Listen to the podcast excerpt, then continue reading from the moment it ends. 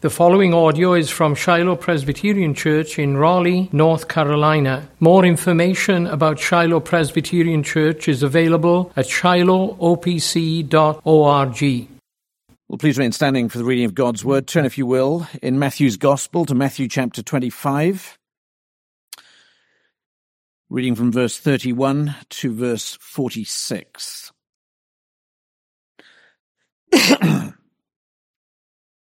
Matthew 25, verse 31. This is the word of God. Let's give our attention to it. When the Son of Man comes in his glory, and all the angels with him, then he will sit on his glorious throne. Before him will be, will be gathered all the nations, and he will separate people one from another, as a shepherd separates the sheep from the goats and he will place the sheep on his right, but the goats on the left. Then the king will say to those on his right, Come, you who are blessed by my Father, inherit the kingdom prepared for you from the foundation of the world. For I was hungry, and you gave me food. I was thirsty, you gave me drink. I was a stranger, and you welcomed me. I was naked, and you clothed me. I was sick and you visited me. I was in prison and you came to me. Then the righteous will answer him, saying, Lord, when did we see you hungry and feed you, or thirsty and give you drink? And when did we see you a stranger and welcome you, or naked and clothe you? And when did we see you sick or in prison and visit you? And the king will answer them, Truly I say to you, as you did it to one of the least of these my brothers, you did it to me. Then he will say to those on his left, Depart from me, you cursed, into the eternal fire prepared for the devil and his angels. For I was hungry, and you gave me no food. I was thirsty, and you gave me no drink. I was a stranger, and you did not welcome me. Naked, and you did not clothe me. Sick and in prison, and you did not visit me.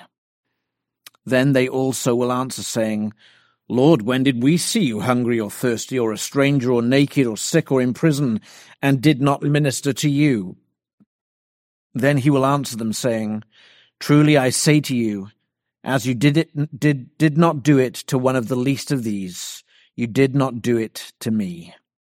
And they will go away into eternal punishment, but the righteous into eternal life. Thanks be to God for his word. Let's pray. Almighty God, now we ask that you would reveal these truths to us, imprinting them upon our hearts, that we might know the reality of the coming of our Savior, that we might know, Lord God, the reality of the coming judgment. Be pleased to work in us, Lord God, that faith and repentance that grants us that everlasting kingdom, that union with our Saviour, that we might escape and flee from the wrath that is to come. Work in us now, we plead with you. In Jesus' name, Amen. Please be seated.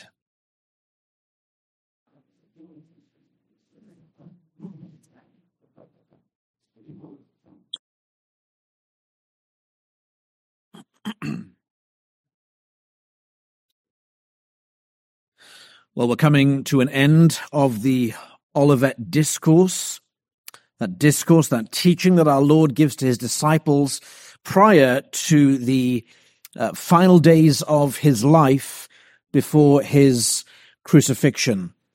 And in this last part of the Olivet Discourse, he speaks of one unmistakable event, his second coming, and the ensuing day of judgment. Here we see the Son of Man sat on a glorious throne from where he judges the sheep and the goats.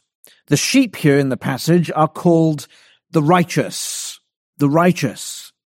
Uh, and it's their works, their works that Christ highlights as the standard for judgment. Uh, they are granted to enter the eternal kingdom prepared for them by their Father. The goats, on the other hand, unbelievers, those who have not that faith in the Savior, are also those who have not manifested works fitting or befitting of faith. They are sent to eternal punishment. The punishment for unbelief is great, and the blessing for faithfulness is equally great. This day, I think we ought to ensure that we are those who receive the blessing of faith, the reward of faith, the eternal kingdom of Almighty God. The passage comes to us in three parts this morning. At verse 31, we see the judgment glory of the Son of Man. The judgment glory of the Son of Man. Then in verse 33, we see the judgment upon the sheep. And then in verse 41, we see the judgment upon the goats. We're thinking of judgment day what it will be like for all people who appear before Christ. The first thing the text speaks of, though, uh, is the coming of Christ, the glory of the Son of Man. And two factors present themselves to us in the text. Uh, first is the authority of Christ's coming, and then the purpose of Christ's coming. Uh, the authority is seen there in the description of him in verse 31. When the Son of Man comes in his glory, and all the angels with him, then he will sit on his glorious throne. That's an authoritative description of one sat on a glorious throne. Three things we note about him. First, Christ is coming again. There's no ifs or buts in the mind of our Lord who is speaking. He says, when the Son of Man comes, we can be assured of that coming. He is coming again. The second thing we can see is when he comes, he will come in his glory. Notice the, the personal reference, his glory. He will come in his glory. And there's a huge distinction to be made here between the manner of our Lord's coming at his second coming and the manner of our Lord's coming at his first coming. The second coming is glorious. There'll be a trumpet blast that all will hear, none can de- deny. There will be angels with him, we're told. There will be glorious light. It will be the only indisputable moment in all of history everyone will know exactly what is going on. None shall deny it. None shall gainsay the second coming of our Lord Jesus Christ. None shall be in doubt about it. And yet the great distinction is this. His second coming is not like his first coming. He had his glory at his first coming, but it was a hidden glory, was it not? We sing the hymn, veiled in flesh, the Godhead see, veiled the incarnate deity, hidden. Hidden glory for the purposes of salvation. But his glory at his second coming is not hidden. He will come in indisputable and unimpeachable glory for the purposes of salvation and of condemnation. And as he comes in his glory, the third thing we see is he will sit on a glorious throne. He'll be sat enrobed in splendor and majesty. All eyes will see him and know him for who he is and he's come to sit for the purpose of judgment. That's what the text tells us. We see the authority of Christ. We see also the action or the purpose of his coming. It is for judgment, verse 32. Before him will be gathered all the nations, and he will separate people one and from another as a shepherd separates the sheep from the goats. Notice the scope, the scope of this judgment all nations shall be gathered before him. On that last day when Jesus sits on his throne, all nations and every person of all nations and all those who have lain in the grave will be resurrected unto the resurrection of life or the resurrection of death. All will be raised. All who are alive will appear before the judgment seat of Christ. And that judgment consists fundamentally in a separation. He will separate people one from another, sheep from goats. It's on this day, perhaps only on this day, that the great equalizing doctrines of our age, pluralism, tolerance, relative, relativism, will be in that very moment exploded as a myth. Judgment involves distinction. Judgment involves separation. Judgment involves the declaration that one is righteous and another unrighteous. This is the glorious appearing of Christ that no person will doubt on that last day. Why has our Lord opened this section with these words? What is the purpose of his teaching? I think in brief, it's threefold. It is to assure all men, women, and children of every nation, tribe, and tongue, and of every age that has ever lived, that there is a day coming when Christ will come again in glory and in power. And that day is inescapable.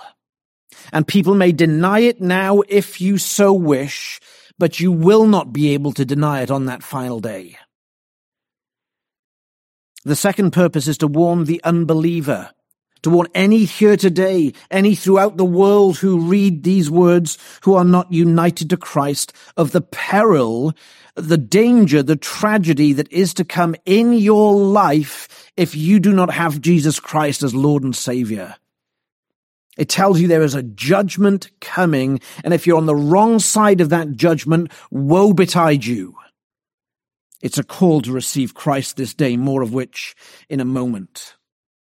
And the third purpose is to encourage the Christian, the sincere, true Christian. Christ teaches this way to encourage you to continue your walk in the ways of righteousness. Calvin speaks of these verses. He says, Our Lord has spoken in this way that Christians might keep their minds in warfare till Christ's second coming, and might not give way or be discouraged on account of his absence. Christ is speaking so that you, dear Christian, may be equipped for the daily grind, the daily warfare that is living by faith, that you might walk in the ways of righteousness. You might do so triumphantly according to the will of God. Friends, Christ is coming. And it's a glorious coming, and he's coming to bring judgment. And the judgment, firstly, is for the sheep. It's a day most blessed of his coming for those who are his sheep. Verses 34 to verse 40. The judgment of the sheep. Notice this, the sheep, those who are called righteous, verse 46, those who love the Father, the Son, and the Holy Spirit, they are judged also they pass through judgment unto everlasting life, an eternal kingdom. Verse 33. And he will place the sheep on his right, but the goats on the left. There is a distinguishing moment between one person and another. It's not that the sheep escape judgment. There is a judgment made, but there is a positive outcome for the sheep. Remember what it was like for Israel of old at Passover. If they did not place, down in Egypt, if they did not place the blood on the doorposts of their house, they too would have been judged.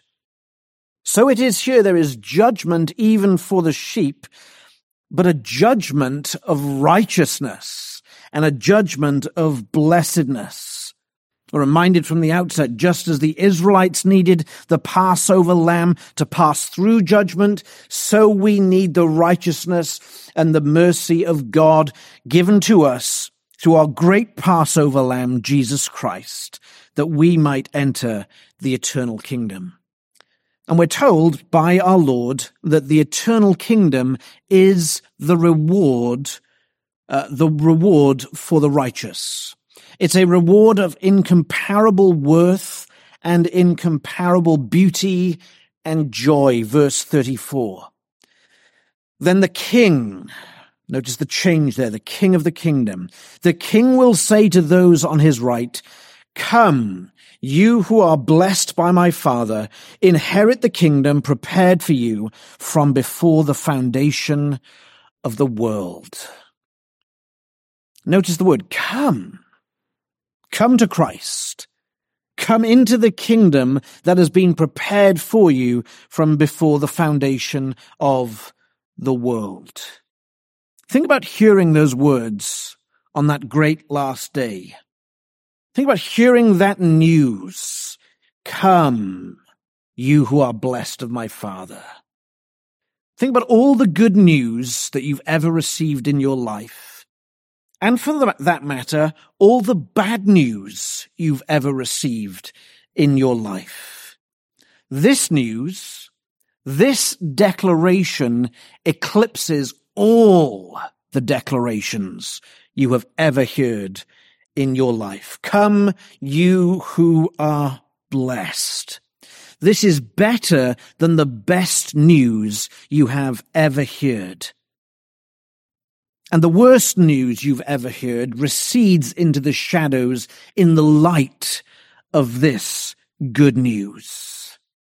It's quite simply the best thing that a human being can ever hear. Come, you who are blessed by my Father, inherit the kingdom. But on what grounds will you hear that, dear Christian? On what basis will you hear these words spoken by our Lord on the last day? There's a simple and there's a complex answer. You're getting the complex this morning. Verse 35. Notice what is said. Our Lord says, come into the kingdom. And then he says, for, verse 35, first word. For I was hungry and you gave me food. I was thirsty, you gave me drink. I was a stranger and you welcomed me. What's the standard by which they're granted entry, at least in this passage, into the kingdom? It's by the works they've done. Does that make you feel uncomfortable? It should in a way. We'll come to that now the judgment on the sheep and on the goats in the next part of our passage is very clearly according to their own works. Very clearly according to their own labors. I was hungry, says our Lord, and you gave me food. You did something. You obeyed. You did something. And that reveals to us the straight truth that judgment has and always will be according to works. Righteousness is measured by law. Righteousness has always been measured by law. And yet verse 46 tells us that these people are righteous. The righteous will inherit eternal life. And we know that scripture teaches us that we can't inherit or merit eternal life by our own works. And yet it is our works that Christ focuses upon here. We know that it's only through receiving Jesus Christ that we are actually made righteous in the sight of God. His righteousness is imputed to us. We receive it through faith and thus the righteous requirement of the law is fulfilled in us. But firstly, our Lord says, it is your works. Your works. I was hungry. You gave me food. Why the focus then on the Christian's works? If we know we can't merit heaven by ourselves, and if we can only inherit heaven by having Christ's righteousness given to us, why is our Lord focusing upon works? It's because the very people to whom our Lord was speaking, the disciples, grew up and lived in an age of religious hypocrites who said they had faith but had no real works which demonstrated their faith. The scribes, the Pharisees, the chief priests, and so on had a man-made righteousness, but not the kind of righteousness, nor the kind of works of which our Lord now speaks. What did they do? They tithed their produce exactly. Uh, they prayed ostentatious prayers on street corners. They made themselves look ill when they fasted. They wanted the the praise and glory that comes from man, and they got it. But they never showed compassion on the needy. They never fed the hungry. They never gave water to the thirsty. They never visited the sick. They never, never clothed the naked.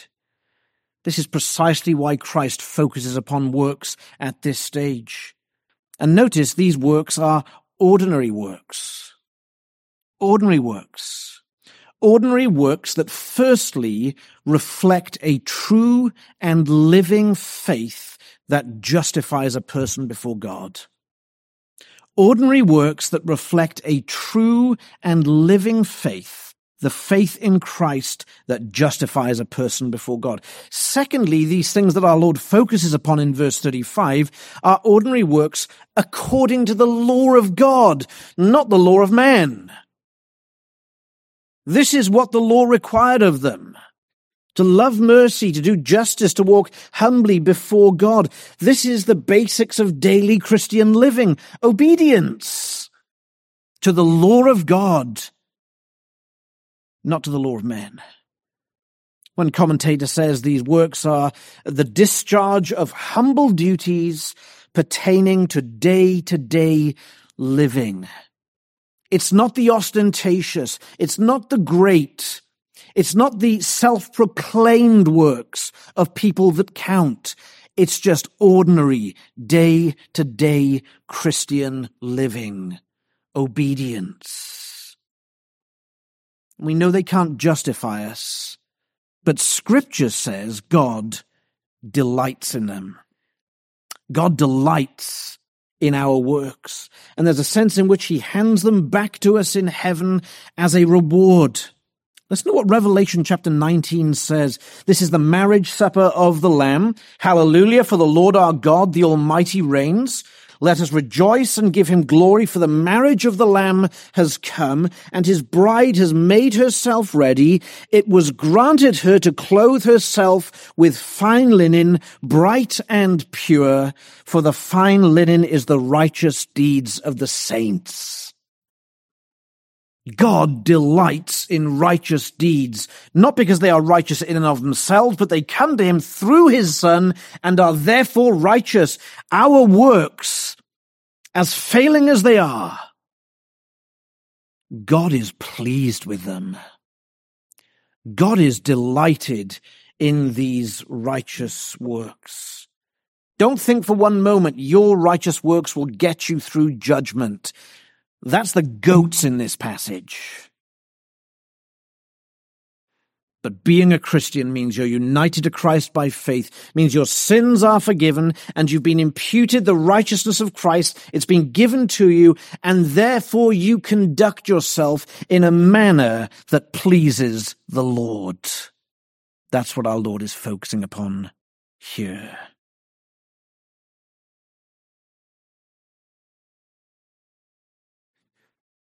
Our Lord says to these people, As you did it to one of the least of these, my brothers, you did it to me. I love the surprise of the sheep when our Lord says, I was hungry and you fed me, and so on. And they say, Lord, when did we see you hungry? When did we see you thirsty? It's almost like they don't recognize themselves in Jesus' description of the righteous. I think that's a remarkable thing. It's a wonderful thing. Perhaps you think that of yourself sometimes. I hope you do. Because it says the heart, I don't deserve this. I don't deserve the goodness that God has given me. It's not that we've all done those things to Christ but it's that we've done them to the least of his brethren. As you did it to one of the least of these, my brothers, you did it to me. Beautiful statement of our union with the Lord Jesus Christ. To serve your brother, to serve your sister, is to serve Christ himself. They look at Christ and say, When did we do this? We're not worthy of this praise. And he says, Yes, you are. For you did it to my brethren, you did it to me. Friends, this is a fearful yet glorious reality. Glorious as it's presented here first to the believer. And there's significance in that, that this word of salvation and of glory and entering the kingdom comes first to the believer.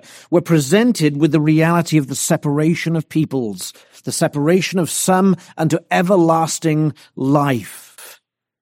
And it's laid out like this that believer and unbeliever alike, even here today, might know what is to come and that you, believer, might take courage and stand fast, renew your efforts in obedience, striving for holiness, because you know what is coming.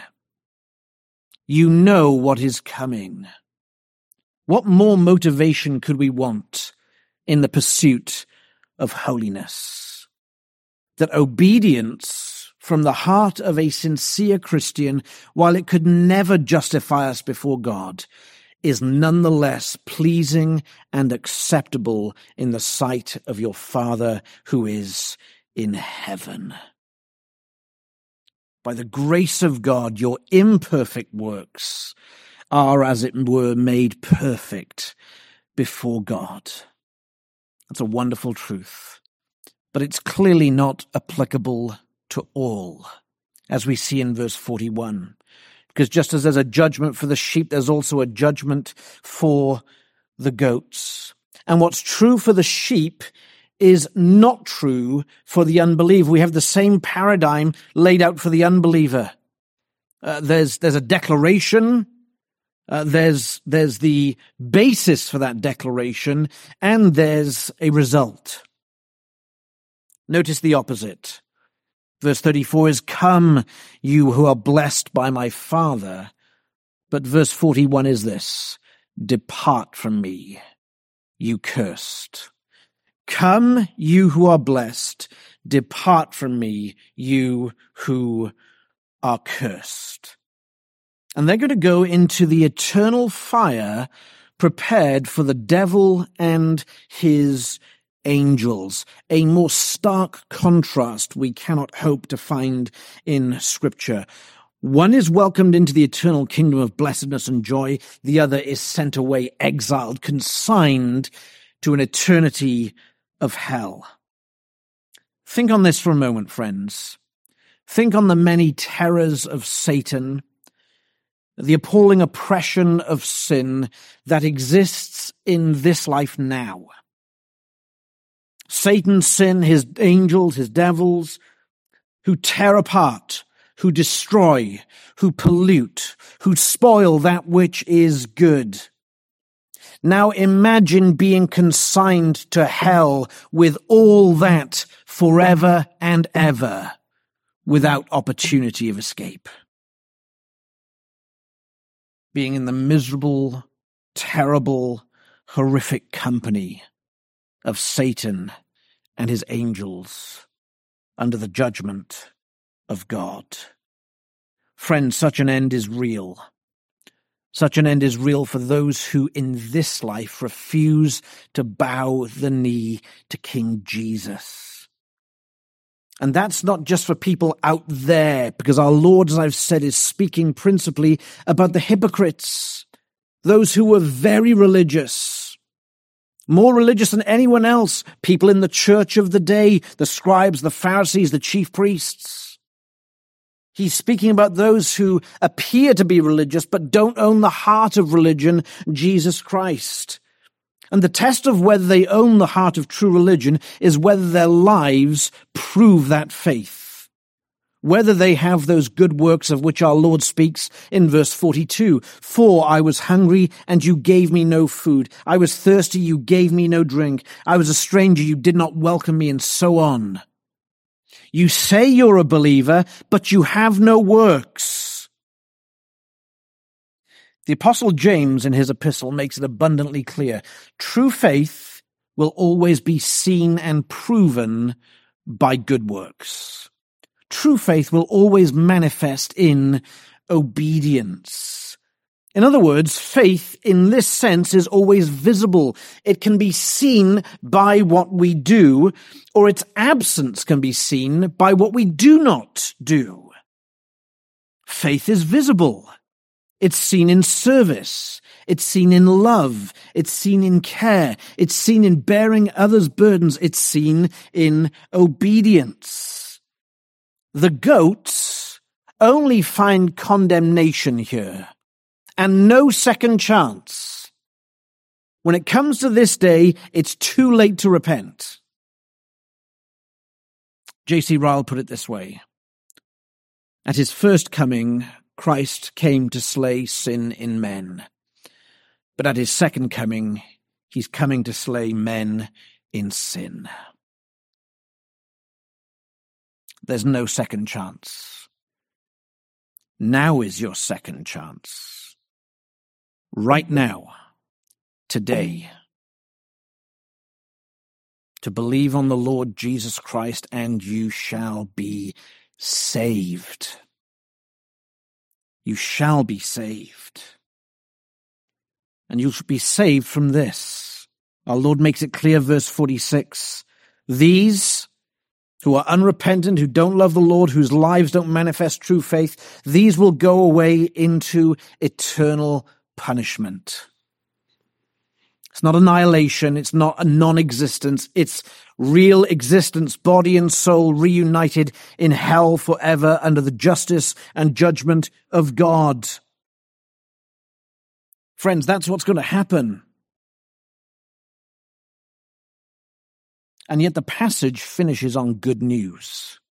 Did you notice that? Verse 46. These will go away into eternal punishment, but the righteous into eternal life, but the righteous into eternal life.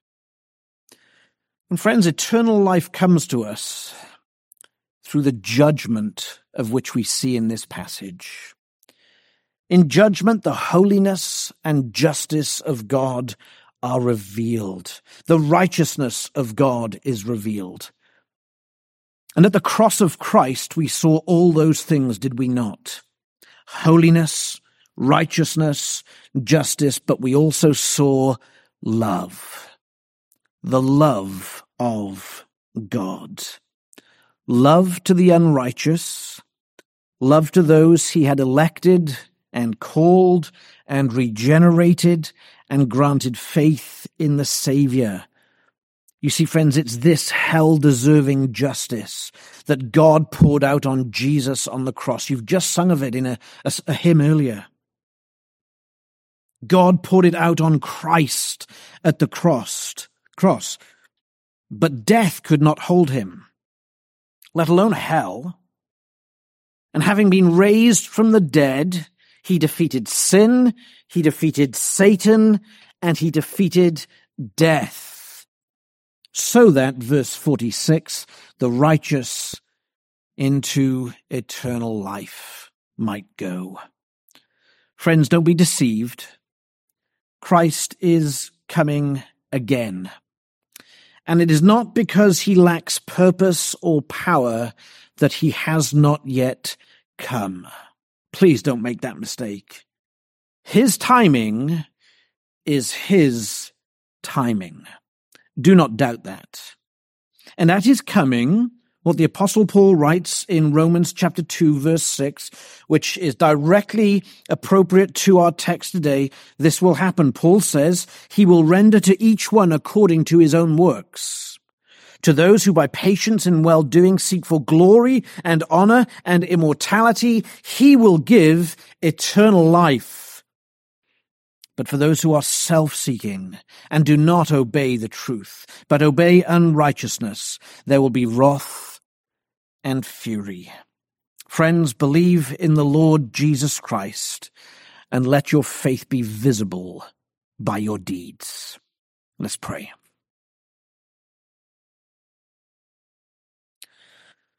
Almighty God, we do praise you and honor you and worship you.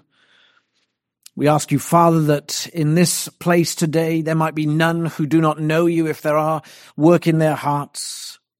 And Lord, to be pleased to work in all our hearts, that wherever we find ourselves in the life of faith, we might turn to you and hold fast unto you. Lord, be pleased. Be pleased to work in us that faith and trust which manifests itself in true works. Help us, we pray, Lord God, for we ask this in Jesus' name. Amen.